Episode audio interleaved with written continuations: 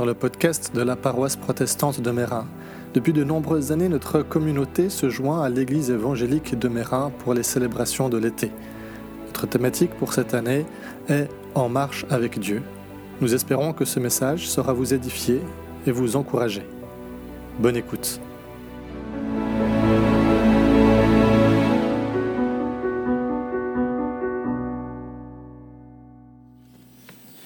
Nous allons faire deux lectures, une dans Exode 16 et puis l'autre dans Jean, euh, le chapitre 6. Donc Exode 16 et Jean 6. Bonjour. Alors, la manne et l'écaille. Toute la communauté d'Israël quitta Élim. Le quinzième jour du deuxième mois après la sortie d'Égypte, ils arrivèrent au désert de Sin, situé entre Élim et le mont Sinaï.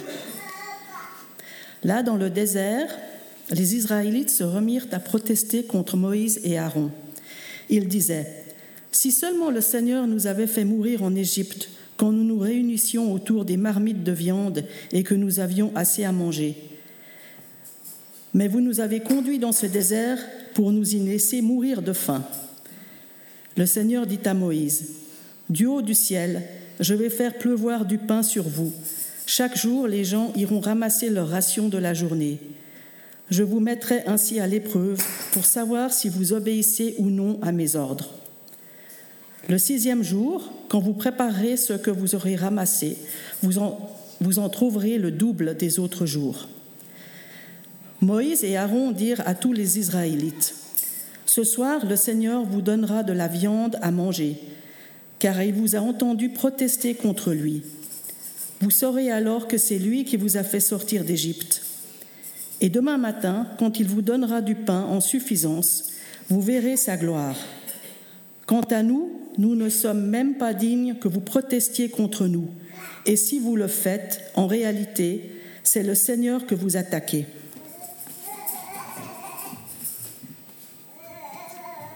Moïse dit à Aaron, dit à toute l'assemblée d'Israélites, Approchez-vous devant l'Éternel, car il a entendu vos murmures. Tandis qu'Aaron parlait à toute l'assemblée d'Israélites, ils se tournèrent du côté du désert, et voici que la gloire de l'Éternel parut dans la nuée. L'Éternel s'adressa à Moïse. J'ai entendu les murmures des Israélites. Dis-leur, au coucher du soleil, vous mangerez de la viande, et le matin, vous vous rassasierez de pain. Ainsi, vous reconnaîtrez que je suis l'Éternel, votre Dieu. Le soir survinrent, des cailles lui couvrirent le camp, et la matin, il y eut une couche de rosée autour du camp. Une fois cette rosée dissipée, il y avait à la surface du désert quelque chose de petit comme des grains, quelque chose de fin comme la gelée blanche sur la terre. Les Israélites regardèrent et se dirent les uns à l'autre, Qu'est-ce que c'est? En effet, ils ne savaient pas ce que c'était. Moïse leur dit, C'est le pain que l'Éternel vous donne pour nourriture. Voici ce que l'Éternel a ordonné, que chacun de vous en ramasse ce qu'il faut pour sa nourriture, une mesure de deux litres par personne, suivant le nombre que vous êtes. Chacun en prendra pour ceux qui sont dans sa tente.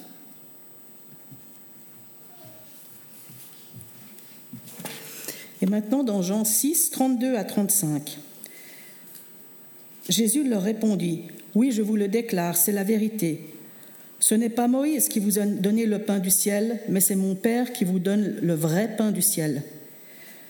Car le pain que Dieu donne, c'est celui qui descend du ciel et qui donne la vie au monde. Ils lui dirent alors, Maître, donne-nous toujours de ce pain-là. Jésus leur déclara, je suis le pain de vie. Celui qui vient à moi n'aura jamais faim, et celui qui croit en moi n'aura jamais soif.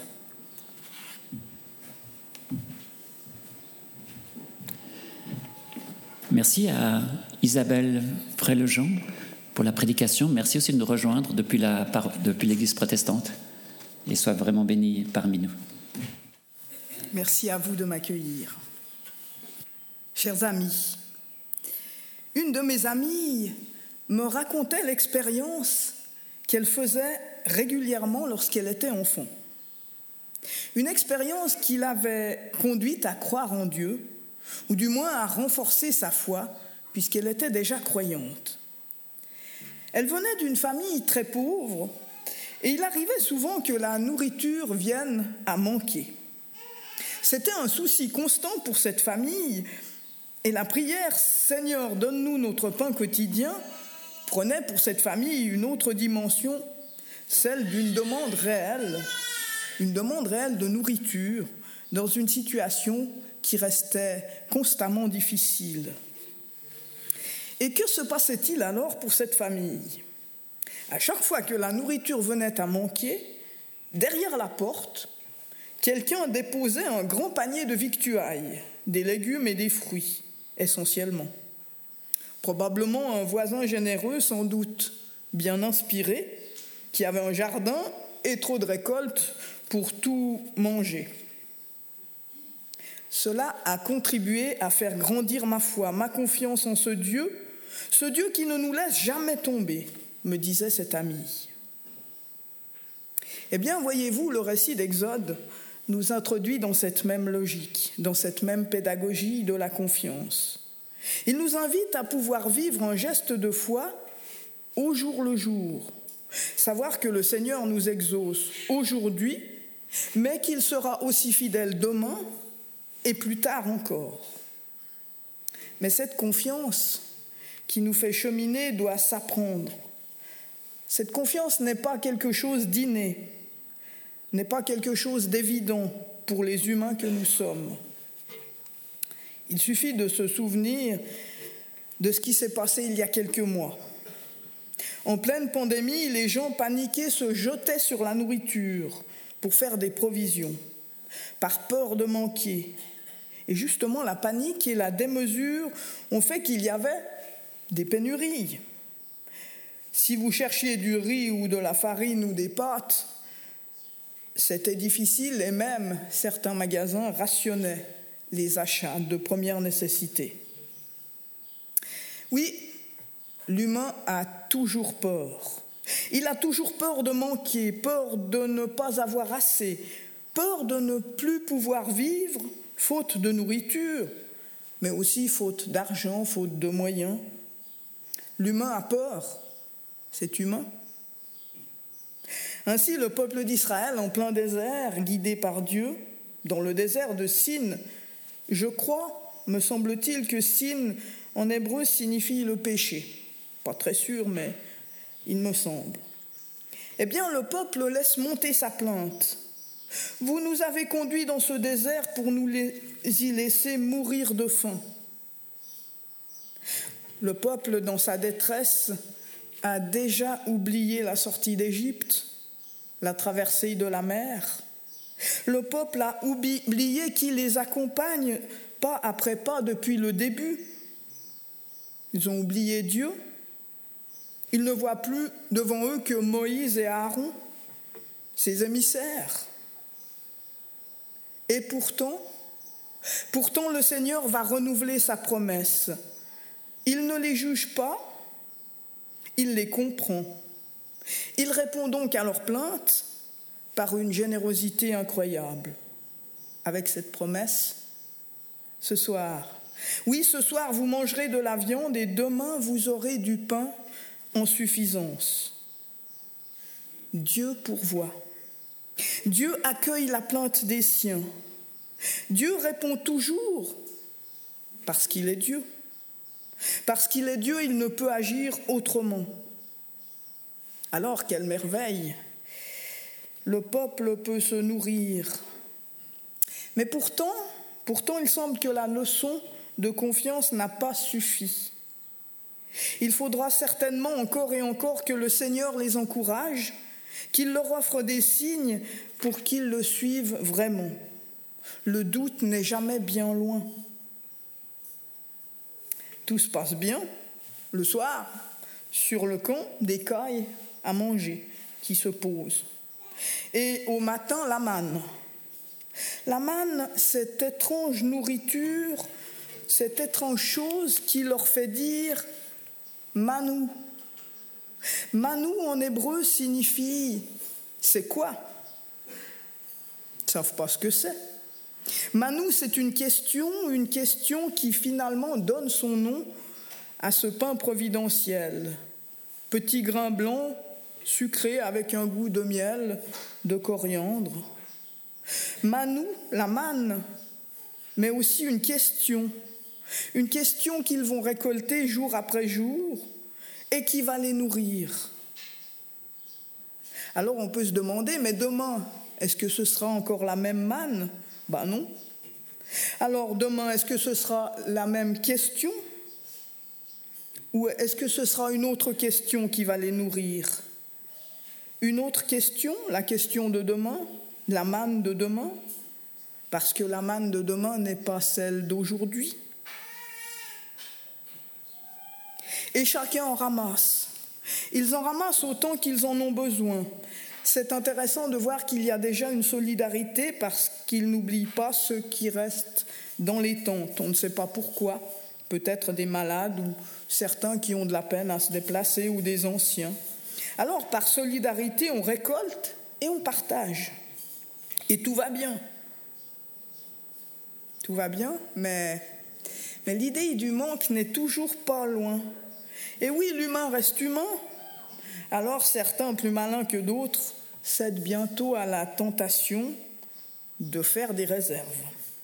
Malgré l'ordre donné par Moïse, et malgré le fait que la manne de demain n'est pas la manne d'aujourd'hui, ils font des réserves pour demain, des réserves parce que qui vous dit que demain, qui vous dit que plus tard la générosité du Seigneur sera la même? Derrière la tentation de thésauriser la manne, j'entends tous nos doutes, nos peurs, tout ce qui nous pousse parfois à tout garder pour nous. Parce qu'on ne sait jamais. Ah ben non, on ne sait jamais ce qui peut arriver, parce que la situation peut changer, euh, parce qu'il faut tout prévoir. Prévoir mieux que Dieu, en fait. Alors, mus par la peur, voire l'angoisse ou la méfiance, souvent nous refermons nos mains sur nos avoirs, ou pire, bien pire, nous verrouillons nos cœurs à la pauvreté ou à la souffrance des autres, au manque. Nous ne nous considérons que nous-mêmes dans notre propre désir de survie. Le résultat de ce comportement, de ce manque de confiance en Dieu au matin, c'est l'infectodore qui se répand dans le camp tout ce qui était en réserve a pourri, plus rien ne peut être utilisé pour personne. La leçon est dure, mais elle est claire à comprendre. Ce que tu mets de côté sans souci des autres et sans confiance en Dieu, demain il se peut bien que cela ne te serve plus, que cela se perde, que cela se perde et pour toi et pour les autres autour de toi. Par contre, si tu considères dans un acte de confiance en Dieu que demain Dieu sera encore là pour te nourrir, et si tu restes dans le partage, alors demain tu pourras encore te nourrir de ce qui te sera offert demain. Demain, et puis après-demain, et puis plus tard, et puis chaque jour. C'est cela la pédagogie de la marche avec le Seigneur. Considérer en confiance le jour qui se lève sans se retourner vers le passé pour le regretter, comme ils font, hein, les marmites de viande de l'Égypte, mais aussi considérant en confiance le jour qui se lève, sans chercher des garanties pour l'avenir. Juste un pas, puis un pas, puis un pas, un pas après l'autre. Ce que je peux recevoir aujourd'hui en m'émerveillant de la fidélité de Dieu et surtout, cette pédagogie de la confiance, c'est précisément d'avoir confiance, d'avoir foi en Dieu, c'est le même mot, pour les temps qui suivront, tous les temps qui suivront. Un pas, puis un pas, puis un pas en confiance. Ainsi va la marche du croyant avec Dieu. Mais parfois, me direz-vous, il faut au moins prévoir sur deux, trois jours, voire plus. On ne peut pas vivre au jour le jour. Eh bien, là aussi, Dieu a tout prévu.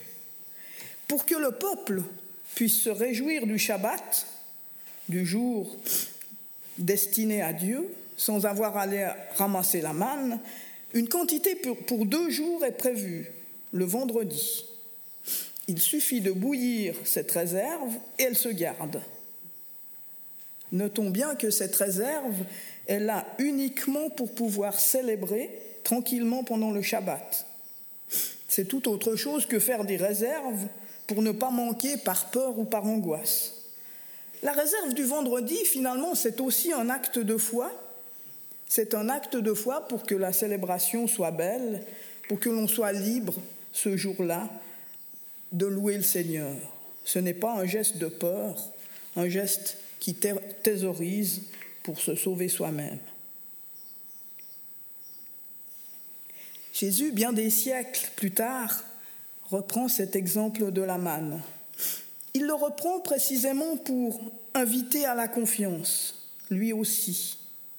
Et Jésus déplace la signification du récit puisqu'il nous invite à passer d'un aliment, la manne ou le pain, à autre chose. Mais à quoi nous invite-t-il? Il nous invite à passer du pain de la nourriture matérielle, qu'on peut mâcher, qu'on peut avaler, à sa présence, à sa personne. Moi, dit-il, moi je suis le pain que Dieu vous donne. En fait, si nous y réfléchissons bien, c'est pourtant le même sens qui se reflète dans les deux textes. Bah oui, dans l'Exode, la manne, lors de la traversée du désert, c'est vrai, permet la subsistance du peuple, mais c'est surtout le signe de la présence de Dieu, de ce Dieu qui accompagne, qui guide, qui soutient son peuple. Et le pain de vie en Jean 6, ce pain dont nous parle Jésus, c'est aussi le signe de la présence de Dieu. Dieu compagnon en Jésus, Dieu qui se fait tout proche, Dieu qui marche avec nous. Jésus qui dit ⁇ Je suis le pain de vie ⁇ Alors, notre confiance peut grandir. Elle peut grandir en ce sens que, comme le peuple, nous pouvons avancer nous aussi, pas après pas, un pas, puis un pas, puis un pas. Nous pouvons avancer parce que Dieu nous accompagne toujours. Bien plus, avec Jésus, il est désormais l'un de nous, au milieu de nous. Et nous savons que sa présence ne va pas nous faire défaut, jamais. C'est ainsi que notre confiance peut se déployer pas après pas. Juste un pas à la fois, pas plus. Un pas, puis un pas, puis un pas et ainsi de suite. Notre confiance peut aussi nous faire entrer dans la louange quotidienne. Nous pouvons remercier Dieu pour aujourd'hui. Nous pouvons remercier Dieu pour aujourd'hui, juste pour aujourd'hui, et c'est déjà beaucoup. Et demain aussi, nous pourrons remercier Dieu pour ce nouvel aujourd'hui que sera demain. Et chaque jour, ainsi, pas après pas, après pas, de confiance en confiance, de louange en louange, nous pouvons marcher avec lui, notre Seigneur de chaque instant. Alors, restons dans la louange, dans cette louange du pas après pas. Restons dans la louange. Loué sois-tu, Seigneur. Loué sois-tu, toi qui es au milieu de notre vie, à chaque moment, à chaque pas et jamais tu ne nous fais défaut. Loué sois-tu, Seigneur, toi qui nous guides, toi qui nous nourris, physiquement bien sûr, mais qui nous nourris surtout de ta présence, pas après pas. Loué sois-tu, Seigneur. Oui, nous voulons te faire confiance. Amen.